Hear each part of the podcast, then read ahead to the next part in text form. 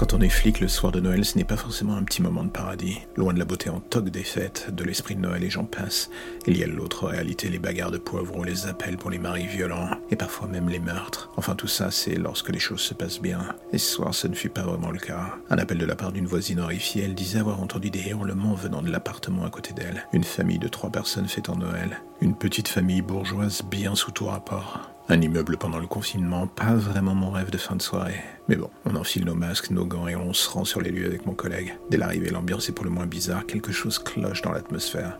Vous savez ce feeling qui vous dit que vous devriez foutre le camp ou trouver un moyen de mettre ce dossier sur le dos d'un collègue? J'aurais pu, j'aurais dû, mais vu que je suis trop con, j'ai bien entendu pas fait. Et me voilà poussant la porte d'entrée de ce hall d'immeuble du dix-septième. Cela pue le luxe à tous les étages, la gardienne nous accueille et nous dit que c'est au cinquième. Une famille bourgeoise, les Legrand, des voisins sans la moindre histoire. On arrive au cinquième, les portes des voisins sont déjà entrouvertes, ça regarde furtivement. J'ai l'impression d'être dans un peep show et qu'on me reluque avant de me coller un billet dans le string. Mon collègue lui aussi semble plutôt mal à l'aise. La voisine qui nous a joint par téléphone est sur le pas de sa porte. La véritable commère de l'étage, elle pointe du doigt la porte. J'échange un regard avec mon collègue, il a déjà la main sur son flingue. J'ai toujours dit que ce mec se pensait dans un film hollywoodien, mais pour une fois ce soir, je partage presque son sentiment. Je tape à la porte pour les présentations réglementaires. Pas la moindre réponse. Je recommence, toujours rien. La gardienne nous a filé les clés, du coup j'enfonce cette dernière dans la porte et l'on rentre dans l'appartement. Tout comme à l'extérieur, ça pue le luxe sauvage. Rien que le hall d'entrée est plus grand que mon propre appartement. La différence, c'est que dans le mien, il n'y a pas un cadavre. Celui d'une femme avec la gorge tranchée en plein milieu. Inutile d'avoir le moindre espoir pour elle, la flaque de sang immense qui l'entoure annonce la couleur. Elle est morte. Que ce soit pour moi ou mon collègue, le numéro de danse a définitivement changé. Les armes sont sorties et l'on quadrille les pièces désormais. Pas un bruit, pas un signe de vie. Et soudain, dans la chambre d'un enfant, une silhouette sur le lit. Mon cerveau a déjà compris, ma raison aussi, mon instinct de flic aussi. Alors pourquoi est-ce que je m'avance vers ce putain de lit? J'en ai pas la moindre idée.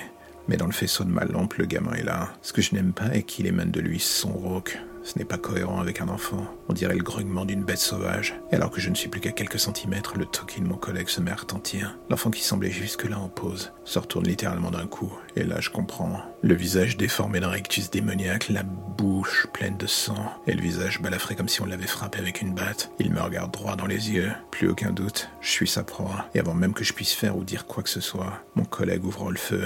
Et cet abruti le manque à plusieurs reprises. C'est comme si le gamin anticipait les balles.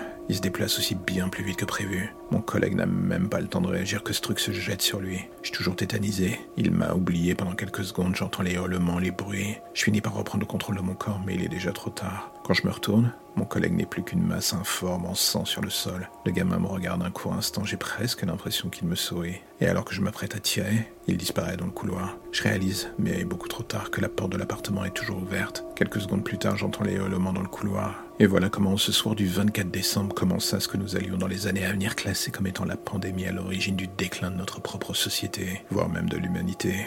Un soir de Noël, au beau milieu d'un carnage, les parents étaient des virologues, travaillant dans un laboratoire à l'étranger. Très vite, on me retira l'enquête et les habitants de l'étage qui avaient été en contact avec le gamin et les parents disparurent. Dans les semaines qui suivirent, plus aucune trace. Ce n'est que quelques semaines plus tard, lorsqu'on commença à voir vendre ces nombreux cas de rage ou de folie meurtrière en bordure de Paris. Je commençais à comprendre, cela se répandait et plus personne n'arrivait à le contrôler la chose. Ce soir-là, en lisant les rapports d'enquête sur un meurtre dans un hôtel à Disneyland, je revis les yeux du gamin me souriant. Le monde s'écroulait sous mes propres yeux, au sens propre comme figuré d'ailleurs.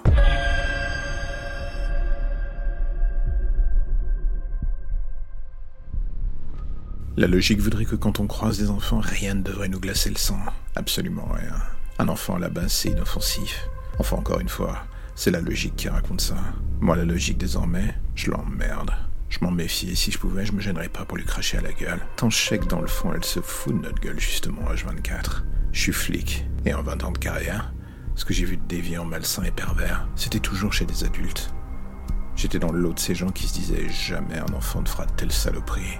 Puis vint cette enquête, une histoire concernant un marionnettiste dont j'ai fini par oublier le nom, un mec qui créait des automates plus vrais que nature pendant la Seconde Guerre mondiale. Tout le monde avait cru que son travail était perdu à jamais. Et un jour, sans que personne ne comprenne, voilà que cela a fini par remonter à la surface. Un collectionneur tombant sur un ancien modèle, un autre découvrant des carnets de croquis que personne n'aurait jamais dû voir. Et dans la foulée de tout cela, des morts, beaucoup trop. Pas de manière propre, non, du sale qui fait froid dans le dos, mais qui jusque-là restait encore un peu dans le cadre de mes limites. Et voilà qu'un jour, il y a eu ce coup de fil, l'école de ma petite fille. Ils savaient que j'étais flic et visiblement, ils avaient voulu me joindre en premier avant les parents. Et d'expérience, je sais que lorsque cela arrive, ce n'est jamais bon signe. La gamine était venue au bureau hier. J'avais bien vu comme à son habitude qu'elle fouillait partout. Mon travail l'avait toujours fascinée. Mais bon, tout était sous clé. Je m'étais pas méfié. Mais alors que je faisais le trajet vers l'école, un mauvais pressentiment finissait par me ronger de l'intérieur. Tout ce qui se passait sur Paris en ce moment me dépassait. Les meurtres sur Montmartre, ce cinglé dans le métro et ce chirurgien qui se faisait fumer par les collègues il y a quelques jours. Et ce dossier du marionnettiste, j'en avais marre de cette ambiance. Et en arrivant devant l'école, je compris. Quelque chose allait de travers les ambulances, la police, les parents qu'on ne laissait pas rentrer. Un flic m'attendait devant la porte. Il me fit signe de venir. Son visage était absolument blême. On m'amena vers la directrice de l'école, une femme d'une cinquantaine d'années, le portrait type de celle qui semble avoir tout vu, tout vécu. Enfin, du moins jusqu'à maintenant. Je lui demandais où était Jennifer. Elle n'arriva pas à dire un mot. Elle était blême comme le flic devant la porte. Elle se contenta de me faire signe de la suivre. Et c'est en arrivant dans le couloir principal que je compris la raison de tout ce merdier. Les ambulanciers sortaient des corps de la salle de cours. Des dizaines de petits corps mis à même le sol sous des draps blancs dans le couloir. C'était des gamins, mon cœur atteignait la vitesse limite possible. Je me voyais pas annoncer la mort de Jennifer à ses parents. Mais d'une certaine manière, cela aurait été moins pire que la vérité. En entrant dans la salle, je la vis. Elle était assise sur une chaise encadrée par des policiers immenses. C'est en faisant un pas vers elle que je fus tétanisé en comprenant. Son visage plein de sang, sa bouche pleine de sang, ses yeux révulsés. C'était elle qui avait massacré sa classe entière. Dans un coin de la pièce, le professeur Blandin était en train d'être soigné à même le sol, enfin soigné. Elle lui avait arraché la gorge à coups de dents. Elle me regarda en souriant. Pour la première fois de ma vie, j'eus peur. Elle me souriait, elle lâcha cette phrase. « Tu en as mis du temps ». Qui était ce monstre ? Elle voulut se lever et venir vers moi, mais les deux flics l'en empêchèrent. Ce qui me déstabilisait le plus, c'était de voir ces colosses la main sur le flingue. Tout ça face à une gamine de dix ans. Je contrôlais plus rien et c'est ce qui me fit le plus peur. Un autre flic arriva à côté de moi. Ils allaient l'emmener. Je ne la reverrais plus, c'était certain. Et d'ailleurs, vu ce qui s'était passé, est-ce que c'était un mal ? Mais c'est alors que je tentais de me raccrocher à ce que je pouvais que je vis son sac à dos au pied de sa table. Il baignait dans le sang et d'autres matières dégueulasses. Mais un détail m'attira l'œil. Il y avait quelque chose qui en sortait. Un personnage de bois. Je me jetai sur le sac.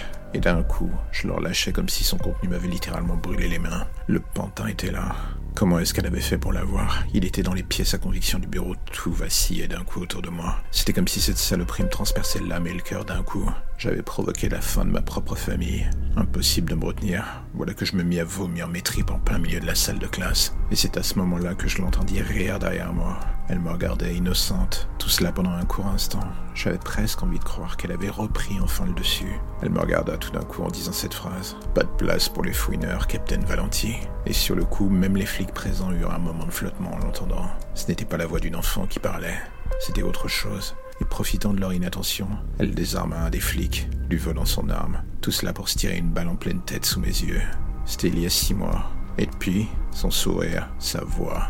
et l'écho de ce coup de feu, plus rien ne me quitte.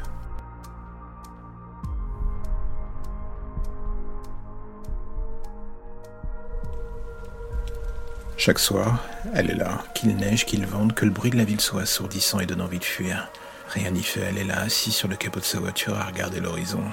Le tout en silence. Elle profite de je ne sais quoi au milieu de ce capharnaüm. On peut presque dire que la tranquillité qui se dégage d'elle a quelque chose de pour le moins réconfortant, ou déconcertant en fait. Pendant quelques jours, j'ai pris le temps de la regarder de loin. Elle aussi, on se tolérait.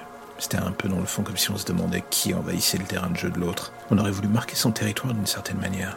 Mais je pense que très vite, l'un comme l'autre, on a compris qu'il n'y en avait plus au fond. On était en quelque sorte sur une zone de démarcation, à mi-chemin entre l'ombre et la lumière, à regarder en spectateur la pièce de théâtre qui se passait devant nos yeux. Les gens ne faisaient plus attention à elle, ils m'oubliaient aussi. Et d'une certaine manière, ça ne me dérangeait pas une seule seconde. Il y a dans l'anonymat une certaine forme de libération. Je vais partout, je me balade, je me faufile, on me voit, on m'oublie, on me tolère. Un peu comme elle, d'une certaine manière. Il paraît que la plupart du temps, ce sont les humains qui nous choisissent. Je me suis toujours dit que c'était une connerie dans le fond. On se choisit, sur un regard, une attitude, un truc indéfinissable. Et cela fait plusieurs jours l'un et l'autre qu'on tourne autour du pot. Et ce soir-là, en arrivant à côté d'elle, je vis qu'elle aussi n'attendait que cela. Quelqu'un avec qui partager l'instant, voire un peu plus. Et d'un coup, l'addition de deux solitudes finissait par former un tout. C'est con la vie. Comme la rencontre entre une femme seule et un chat, un soir sous la pluie, le tout en bordure du périphérique. Chaque jour, c'est la même chose. Tu me regardes, mais tu ne me vois pas. Tu la vois, elle, cette chose. Ton regard la transperce, il se focalise sur ce qu'elle t'offre. De l'émotion à la découpe. C'est un peu ce que je suis pour toi au final. un morceau de ceci avec une grosse bouchée de tes pensées les plus secrètes. Je suis là pour donner vie à tes fantasmes. Dans l'immensité du web, personne ne t'entendra crier. Et ce, quelle que soit la nature de ton cri ou son point d'origine. Il n'y a rien en moi qui ne t'attire pas l'œil en surface. Mais une fois qu'il faut mettre les mains sous le capot, il n'y a plus personne. Tu n'as jamais été là en fait. Est-ce que je t'en veux ? Non, dans le fond même pas. Tu es comme les autres, un instant, un visage de passage, et absolument rien d'autre. Tu donnes la direction, je te donne du plaisir et puis basta. Je voudrais bien qu'une fois tu t'arrêtes, tu regardes ailleurs. Ailleurs que sur les parties les plus visibles de ma personne. Je ne demande pas forcément autre chose, et comme d'habitude, j'espère toujours pour rien. J'attends encore et encore. C'est un manège sans fin, tes fantasmes contre les miens. La nature des uns ne se mariant pas forcément avec celle des autres. Mais comme on dit, on fait avec. On creuse du coup chaque jour un peu plus et l'idée même d'une certaine forme d'équilibre finit encore et toujours par s'éloigner. Et voilà qu'au final, je suis là, bancal, émotionnellement, vide sur plein d'autres points. Je me dis que d'une certaine manière, tu l'es toi aussi. Mais pour moi, c'est le cœur, pour toi, c'est l'âme. Je ne sais pas pourquoi je rêve de trouver la formule miracle pour conjurer nos deux solitudes et en faire un tout. Mais la vérité, c'est qu'une partie de moi fantasme pendant que le reste de toi s'en fout totalement. Et le matin, en te regardant partir en laissant l'argent sur la table basse, je me dis que tout cela est aussi vain que sans fin. Du moins jusqu'au prochain S M S, signalant le départ de ta femme pour un séminaire.